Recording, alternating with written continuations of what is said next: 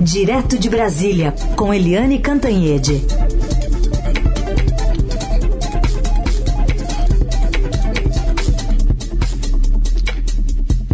Oi, Eliane, bom dia. Bom dia, Heisen, Carolina, ouvintes. Oi, Eliane, bom dia. Vamos falar então um pouquinho sobre a situação do deputado Daniel Silveira.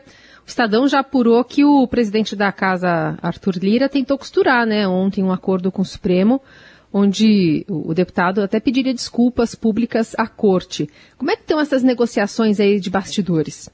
Olha, foram intensas, Carolina. Ah, foram várias e várias reuniões e trocas de conversa envolvendo não apenas legislativo e judiciário, mas também a PGR, a Procuradoria-Geral da República. É, por quê?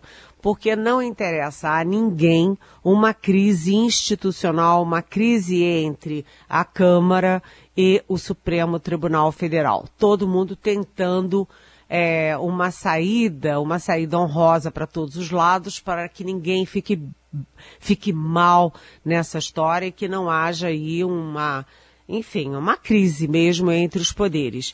Agora, é, não é uma solução fácil, porque ontem o Supremo Tribunal Federal aprovou por unanimidade, 11 a 0, a decisão do ministro Alexandre de Moraes de mandar prender esse cidadão, que agora é deputado federal, que se chama Daniel Silveira e que, aliás, no final, ali quando foi registrar a decisão do pleno, o presidente do Supremo, o Luiz Fux, se, se enganou e dizia como é, como é mesmo o nome dele, Daniel o que mesmo, entendeu? Porque isso mostra bastante bem a insignificância deste camarada que criou essa confusão toda, né? É, o problema não é esse camarada chamado Daniel Silveira ou Daniel o quê, mas sim ah, o fato de um deputado né, um deputado eleito democraticamente, que está numa instituição que representa, é um pilar da democracia, falar essas barbaridades contra ministros do Supremo, é, contra a democracia, pedindo volta de AI-5. Talvez ele nem saiba direito o que é AI-5, é um ignorante, mas enfim. É, é, quais são as alternativas? Uma alternativa é simplesmente o, a Câmara se reunir hoje, reunir todo mundo e decidir, pronto, está mantida a prisão do deputado. Mas por que, que não é tão simples assim? Primeiro, porque é, é, esquerda, direita, centro, é, lá no Congresso, todo mundo acha que realmente ele extrapolou, ele é, cometeu crime. Uma das raras vozes que não admitiu isso foi a de Eduardo Bolsonaro, deputado federal e filho do presidente da República, porque todo mundo reconheceu que o que ele fez é crime, sim. Mas há muitas dúvidas sobre a prisão em flagrante e o uso da Lei de Segurança eh, Nacional, que é uma lei da ditadura militar. Então, eh, como fazer? Porque muita gente ali, inclusive, acha o seguinte: como um terço da Câmara tem problemas com a justiça, todo mundo diz: olha, se hoje o Alexandre de Moraes manda prender os, o, esse Daniel, é, como é mesmo o nome dele, é, amanhã pode mandar pre, prender em flagrante qualquer um de nós. Então há essa dúvida. Por uh, uma ou uma outra solução, uma solução seria essa: a Câmara vai, vota e mantém a prisão e acabou-se. A outra opção é a Câmara combina com o Supremo que no plenário derruba a prisão, não acata a prisão decidida pelo Supremo, mas com o compromisso de o Conselho de Ética é, ser rapidamente reconstituído e aí o Conselho de Ética toma providências. Ou caça o mandato ou suspende o mandato do deputado. Mas essa solução também tem um problema é que quem é que acredita no Conselho de Ética da Câmara a essa altura, se a deputada Flor de Lis, do Rio de Janeiro, que é aquela pastora que foi é, é, julgada e condenada por formação de quadrilha com os próprios filhos para matar o marido, ou seja, é um caso de assassinato, ela continua deputada, continua inclusive recebendo como deputada, apesar de estar com, é, condenada com tornozeleira e tudo, ela continua. Então, como imaginar que nem um caso de assassinato com Cília Gil, como é que vai agir celeremente e devidamente no caso do Daniel é, Silveira? É, como eu apurei mas eu apurei ontem à noite, e isso pode ter mudado pela madrugada dentro, uma possibilidade é o Supremo combinar com a Câmara. Tá bem, vocês a, apoiam, ratificam a prisão no plenário e o Alexandre de Moraes faz todo um movimento para relaxar a prisão. Como? Com base no parecer, na decisão, no pedido de denúncia da Procuradoria-Geral da República.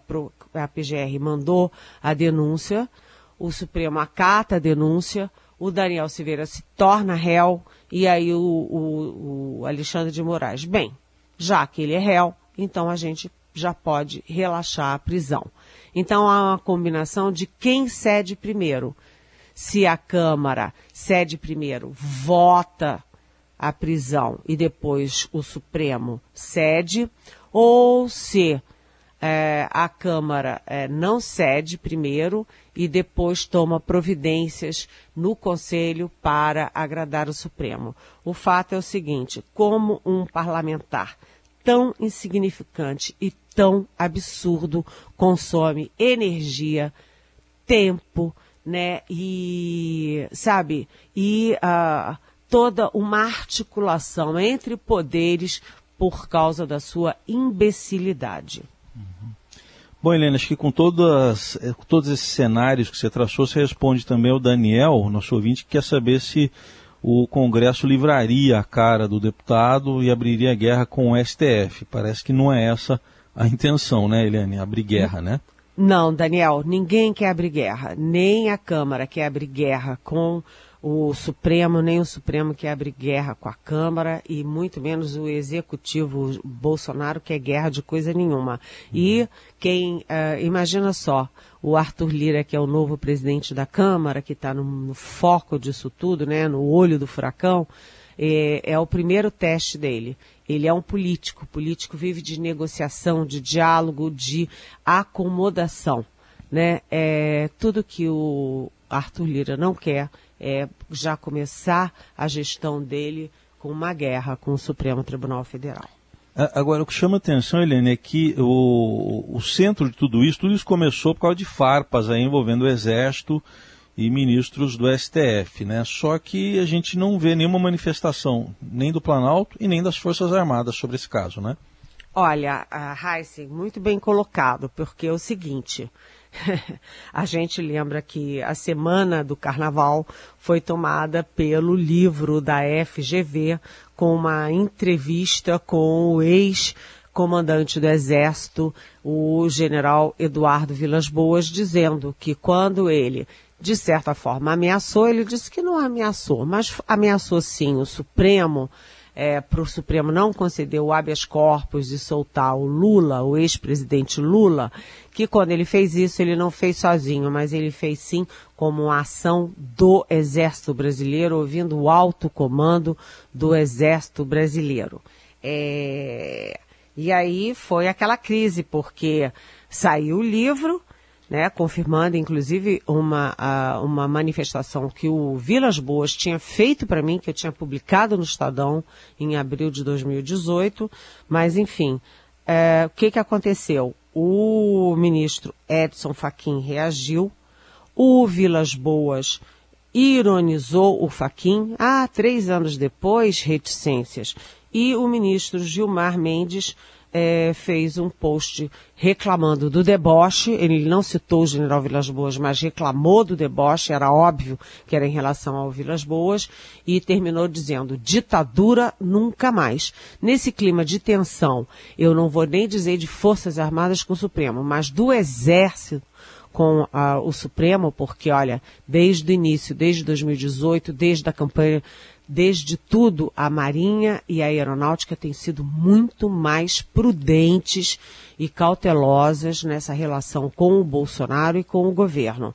Mas, enfim, nessa, nesse mal-estar, nessa tensão entre Exército e Supremo, vem esse deputado bolsonarista de quatro costados, que foi policial militar, aliás, insubordinado, foi expulso da corporação, vem aí tomar partido do Exército Brasileiro é, contra o Supremo, xingando o Supremo, xingando é, de forma grosseira os ministros do Supremo. Vocês podem reparar, Heisen, Carolina e ouvintes, que nenhum órgão de imprensa reproduziu é, o que esse deputado falou é tão nojento, tão ah, absurdo, que nenhum órgão de imprensa reproduziu o que ele falou né? Mas, enfim. Então, esse deputado, portanto, estava apoiando o Exército na guerra contra o Supremo. E o que, que o Exército fez? Ficou calado. Por quê? Porque o Exército, gente, já está aí de braços dados com o Centrão. É um general é, general Luiz Eduardo Ramos, que até outro dia era da ativa, quem fez todo o toma lá da cá, com o Centrão, etc., para apoiar Arthur Lira, do, líder do Centrão, como presidente da Câmara.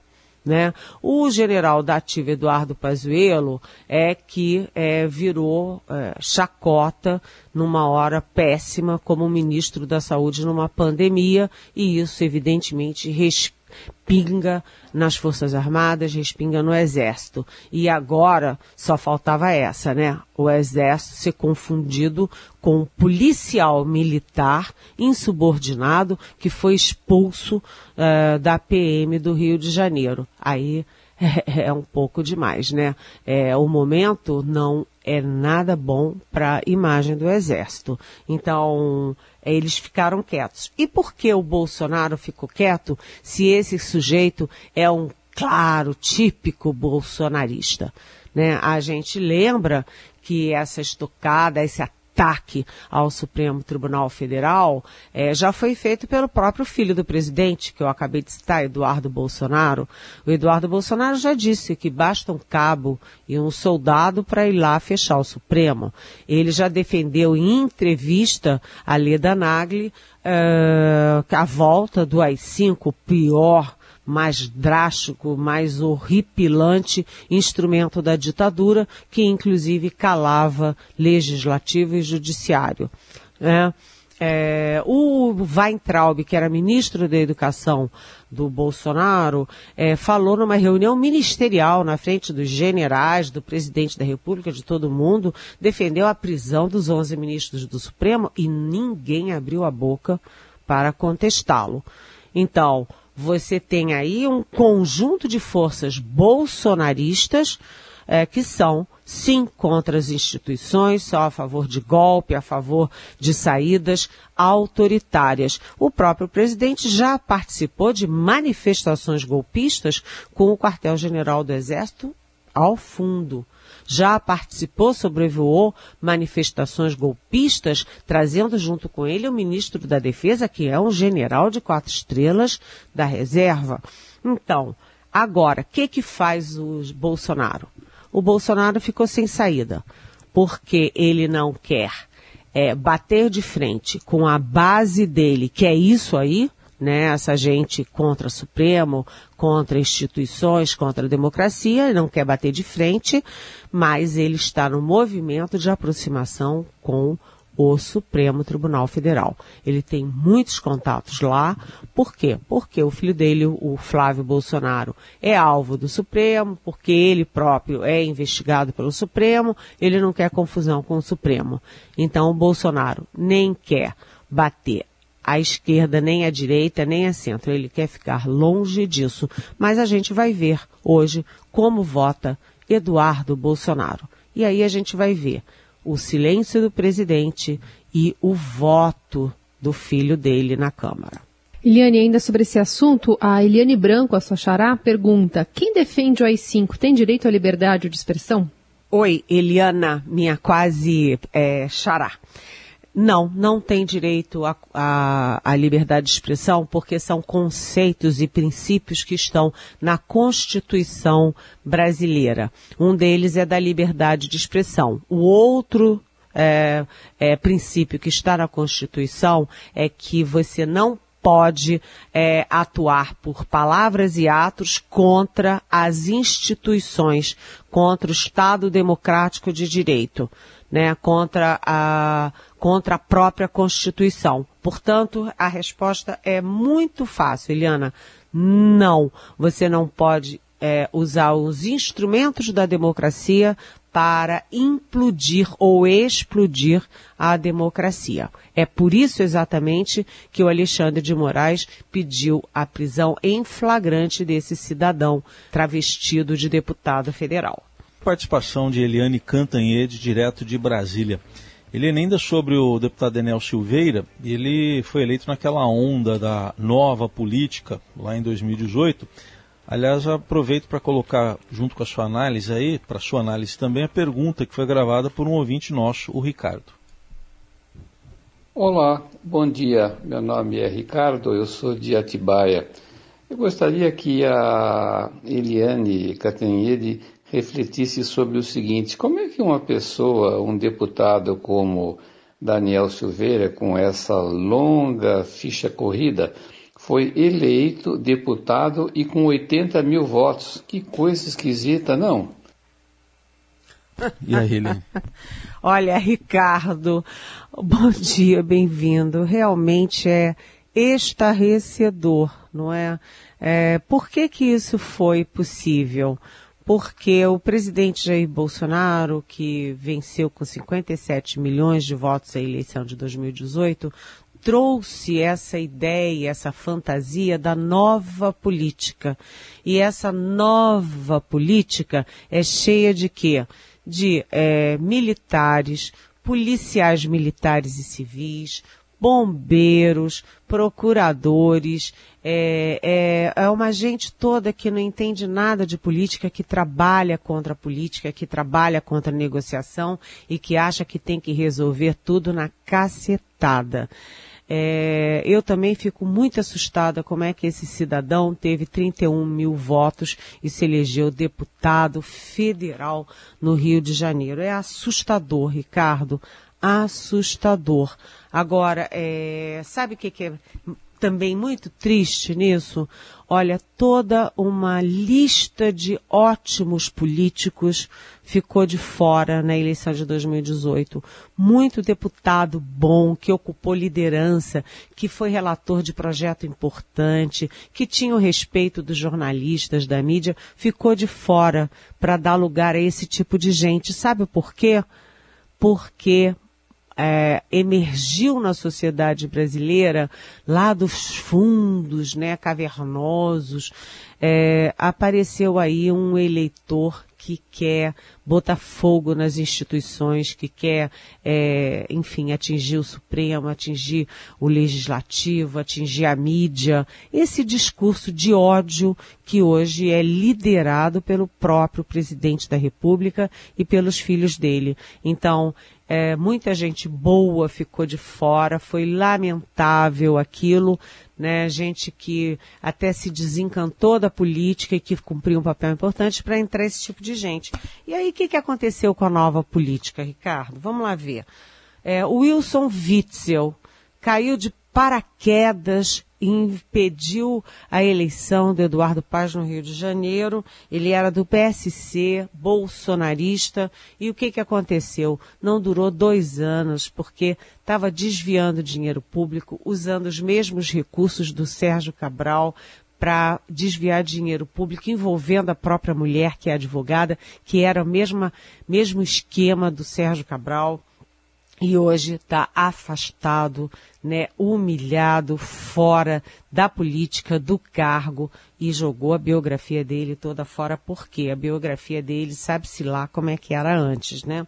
Aí você tem o comandante Moisés do PSL, é, governador de Santa Catarina, que também é, sofreu investigações, inquéritos, foi afastado, voltou, é uma maior confusão. Você tem o Wilson Lima do PSC, também na onda bolsonarista, que é governador de onde? Do Amazonas, não tem pulso, decreta lockdown, aí três sujeitos vão para a rua, três eh, deputados pressionam, ele volta atrás, aí o estado dele é o que mais registra mortes, falta de leito, oxigênio, ele não tem como cuidar dos cidadãos, tem que é, é, transferir os cidadãos do estado dele para os outros porque está tudo desmontado. E aí você tem, eu vou citar, na bancada federal, gente que é investigada pelo Supremo por financiar, por organizar, por participar, tanto de fake news como de atos golpistas contra a democracia, contra as instituições. E aí, quando a deputada, né, dessa nova política, deputada bolsonarista, Bia Kicis, ela se arvora é, candidata a presidente do, da Comissão é, de Constituição e Justiça da Câmara, há uma revolta no Supremo, em largos setores do próprio Congresso, na mídia, em todo canto, como pode uma mulher golpista como essa querer ser da comissão, olha só, da Constituição e da Justiça né? É, é impressionante, mas o fato é o seguinte: a nova é, política não está dando para o gasto, não. É, eu acho que esse Daniel Silveira aí pode ser a pá de cal para ver que tudo aquilo era um discurso populista, um discurso é, oportunista para eleger Bolsonaro e, enfim, para mudar as coisas lá no Congresso a favor deles.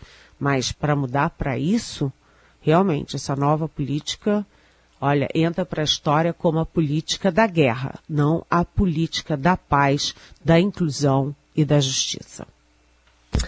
Eliane, rapidinho aqui a pergunta da Renata. Ela quer saber sobre um desabafo de Nazaré. Será que se somarmos todas as quantidades da vacina que o ministro Pazuello afirma que comprou e está chegando a caminho, teria imunizado mais da metade da população brasileira? Por que o ministro mente? Oi, Renata, bom dia. O ministro é, um, é, o ministro que é um general da ativa do Exército Brasileiro. Ele mente descaradamente, compulsivamente. É engraçado isso. Ele mente, ele diz que o governo federal é que pagou todas as etapas da Coronavac, que o Bolsonaro chamou de vacina chinesa do Dória. Ele não botou um tostão lá né? Ele não encomendou nada e agora ele promete para os governadores e para o povo brasileiro que vai vacinar toda a população alvo em 2021. E ele acena com vacinas que não foram aprovadas ainda pela Anvisa, como a Covaxin da Índia e a Sputnik da Rússia, né? Uh, e também ele fala em doses e doses e doses, desconsiderando que tudo começou em dezembro, porque ele não tinha combinado nada quem, nem com os russos, nem com ninguém. Ou seja, o cronograma uh, do, do Pazuello é um cronograma muito bacana. O problema é que ninguém acredita nele, Renata.